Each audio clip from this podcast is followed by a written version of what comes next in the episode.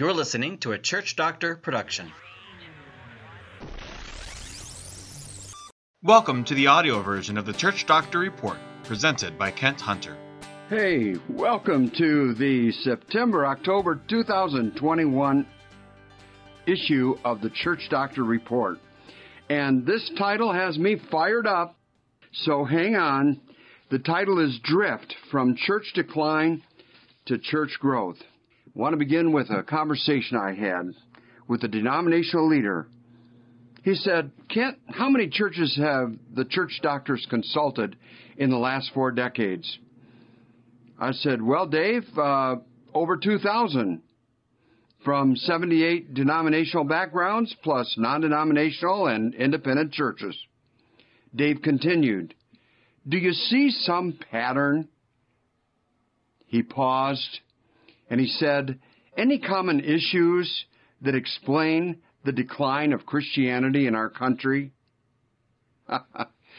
well, Dave, I replied, it's complicated.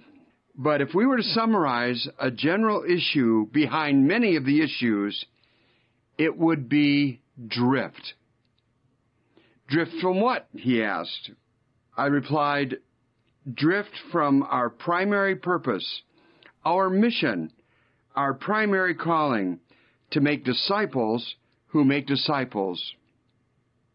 The good news? There is a way to turn that around. Let's talk about it. What business are you in? You know, Peter Drucker, the great management leader of the last century, once said, if you forget what business you're in, you're about to go out of business. Think about that. There's a direct correlation between aging and decline in the mission effectiveness of your church.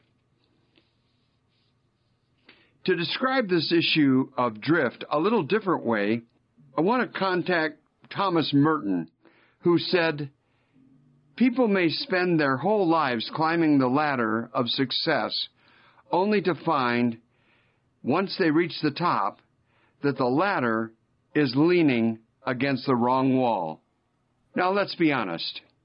Most pastors work hard. So do church staff members. Many dedicated church people serve their churches faithfully. However, many of these same churches continue to decline. You see, it's easy to become busy in the work of the church. Yet it's often challenging to discern if the effort contributes to the mission that God has given to us. This is not a business issue. This is a biblical issue. At the heart of the matter is the mission of the church and the calling of God's people. It has a lot to do with the difference between the law and the gospel. You know, Martin Luther wrote this uh, 26 Theses of the Heidelberg Disputation in 1518. But what he said is really interesting. The law says, do this, and it is never done. Grace says, believe in this, and everything is already done. You think about that. You see, grace is that wonderful news that Jesus accomplished his mission to pay for our sins. Yet there is more. It clarifies the focus of our primary mission as Christ followers. Our mission is to do everything short of sin to reach others for Jesus. And that focus diminishes up to 80% due to the busyness that wears church people out, trying to keep all that church stuff going. Mission focus would be greatly improved and improve the ability to reach lost people. It would reduce the drift that plagues congregations and whole denominations. As Stephen Covey once said, the main thing is to keep the main thing the main thing.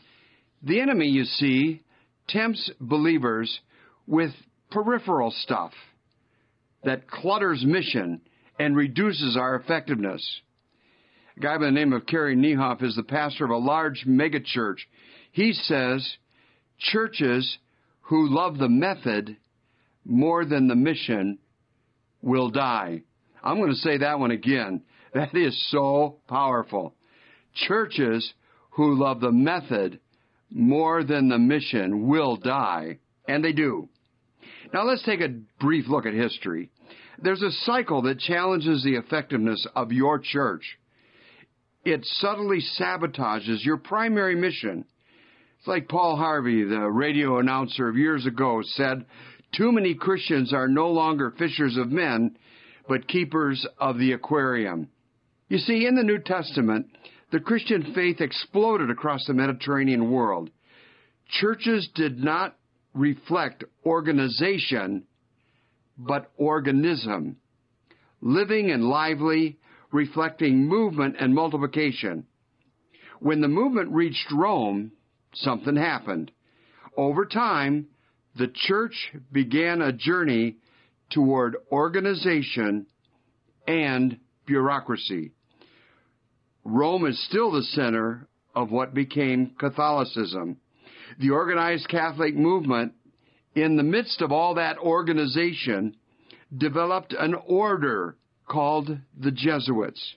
They were the ones who carried the mission efforts of the church, and they did great work throughout much of the world. They reflected the mission movement. However, the rest of the church drifted toward maintenance and bureaucracy. Catholics built phenomenal cathedrals throughout Europe. The Eastern Orthodox branch of Christianity did the same thing. Today, most of these great facilities are wonderful tourist attractions, and I love to visit them. But they are primarily hollow remnants of vibrant faith. Their mission impact is negligible. You see, the Christian movement reignited, though, through the Protestant Reformation. It took indigenous forms in various countries, speaking the language of the people and taking on different forms of worship and music that fit the different cultures. Bibles were translated into various languages spoken by the common people. Putting the scriptures into the words church members understood transformed Christianity from a hierarchical organization and returned it to a movement. and yet, over time and even today, those nations of both Eastern and Western Europe are primarily secular. Many of those believers are nominal. Let's look at the American church. Today, the United States is following a similar trend, with some notable exceptions. But many of the denominational oriented congregations have lost focus on their primary mission to reach people for Jesus Christ and to make disciples who make disciples. Many denominational hierarchies have built political superstructures that sap finances and divert focus. And the result? They drain resources and diffuse efforts toward our primary mission. Churches that are great examples of mission toward disciple making basically are those churches that ignore the politics of their denominational systems. Other denominations have drifted into social agendas that diminish, that diminish the mission focus, though they would probably not agree with my conclusion. But what they have done is they have redefined Jesus' mission. Now look, this is not a new trend. In the 1960s and 1970s, there were denominations that chose to take on popular social agendas of the day. And by doing so, they diminished the emphasis on evangelism, outreach, and making disciples. And the result? Today, those denominations are a shadow of their former selves. Recently, several current denominations are following the same path the results will be no different. It'll be exactly the same. To some extent, this is secular drift. It is not always or only a denial of scriptural truth, but the focus and the purpose diminishes their emphasis on biblical teaching.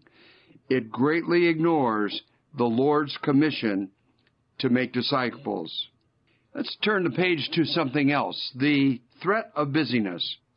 You know, many churches remain true to Scripture and theoretically adhere to the mission to make disciples. However, an overabundance of programs leave little time or energy for the focus on the primary mission of making disciples. Most churches have some kind of evangelism committee that meets to at least talk about outreach, but rather than doing it. They rarely focus on equipping all church members to reach out to the unbelievers in their own social networks. Instead, they focus on church signs and websites or bring a friend Sundays rather than equipping members to make disciples. And that's where multiplication takes place. So, while this reality may launch a guilt trip on pastors, that's unwarranted. It's not the pastor's fault.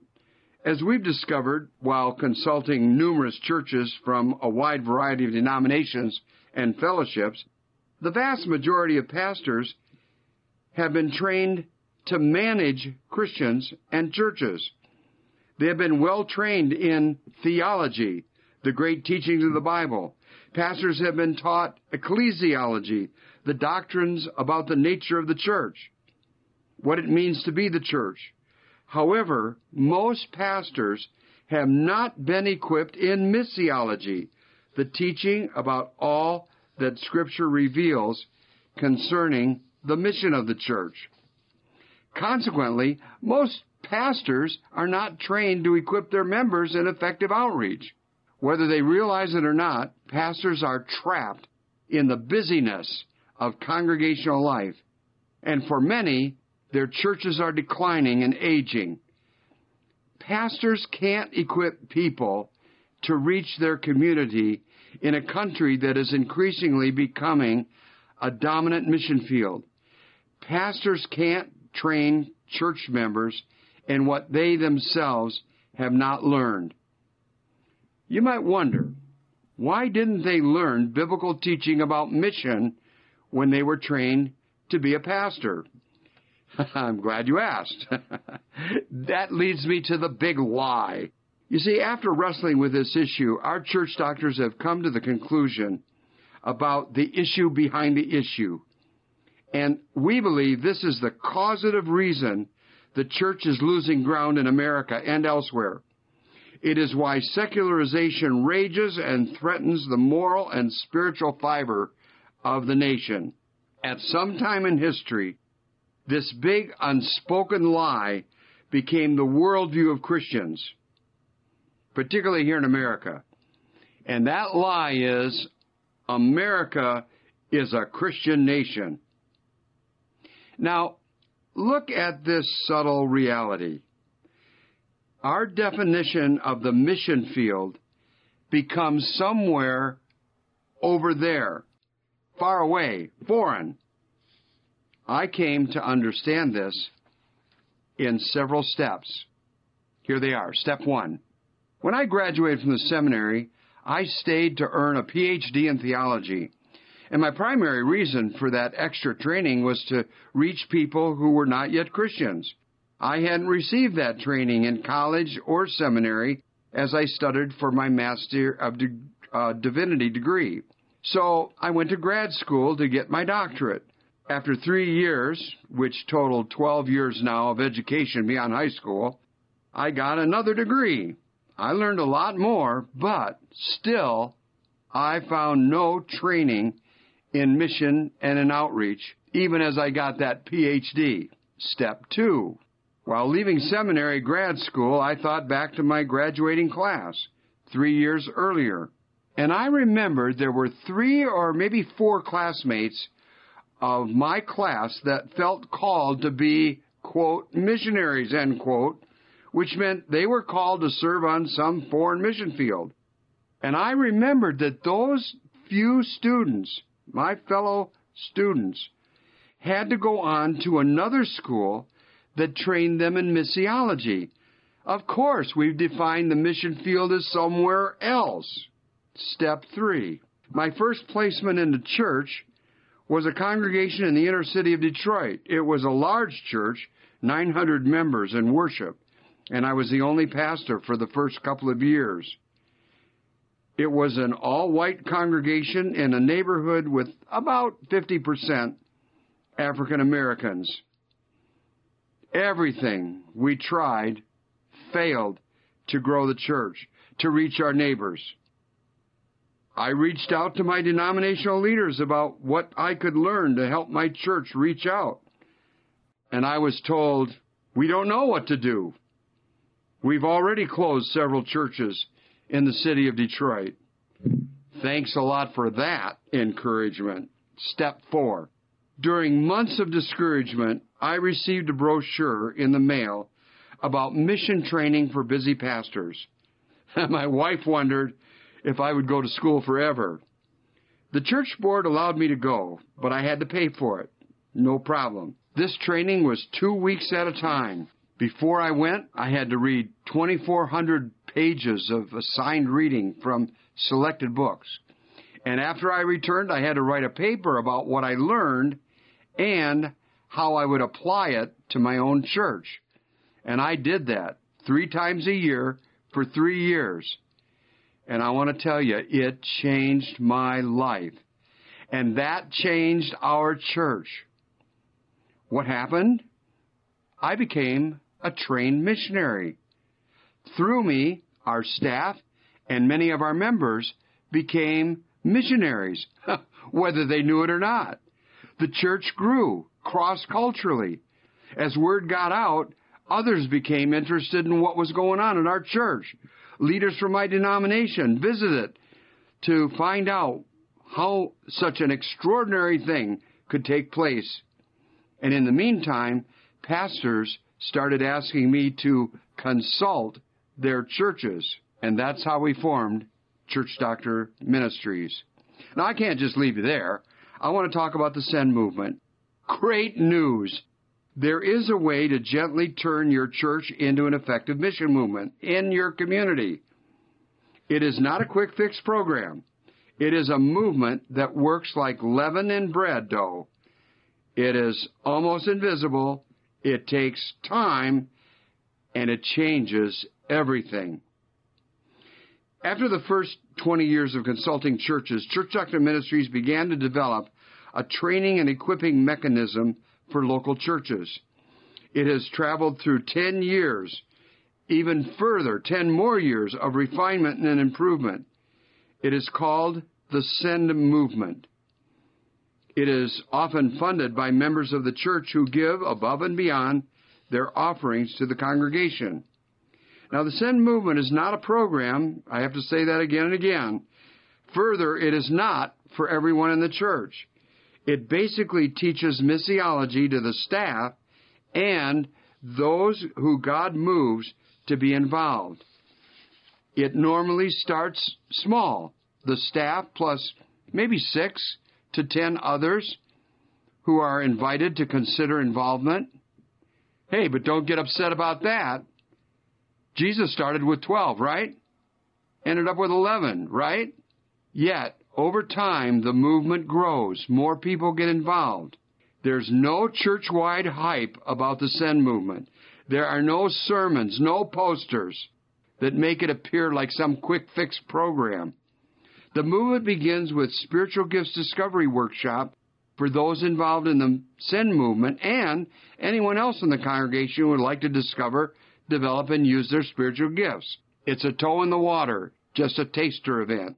The staff and those committed to the Send movement are taught basic missiology through video teachings spread over three years.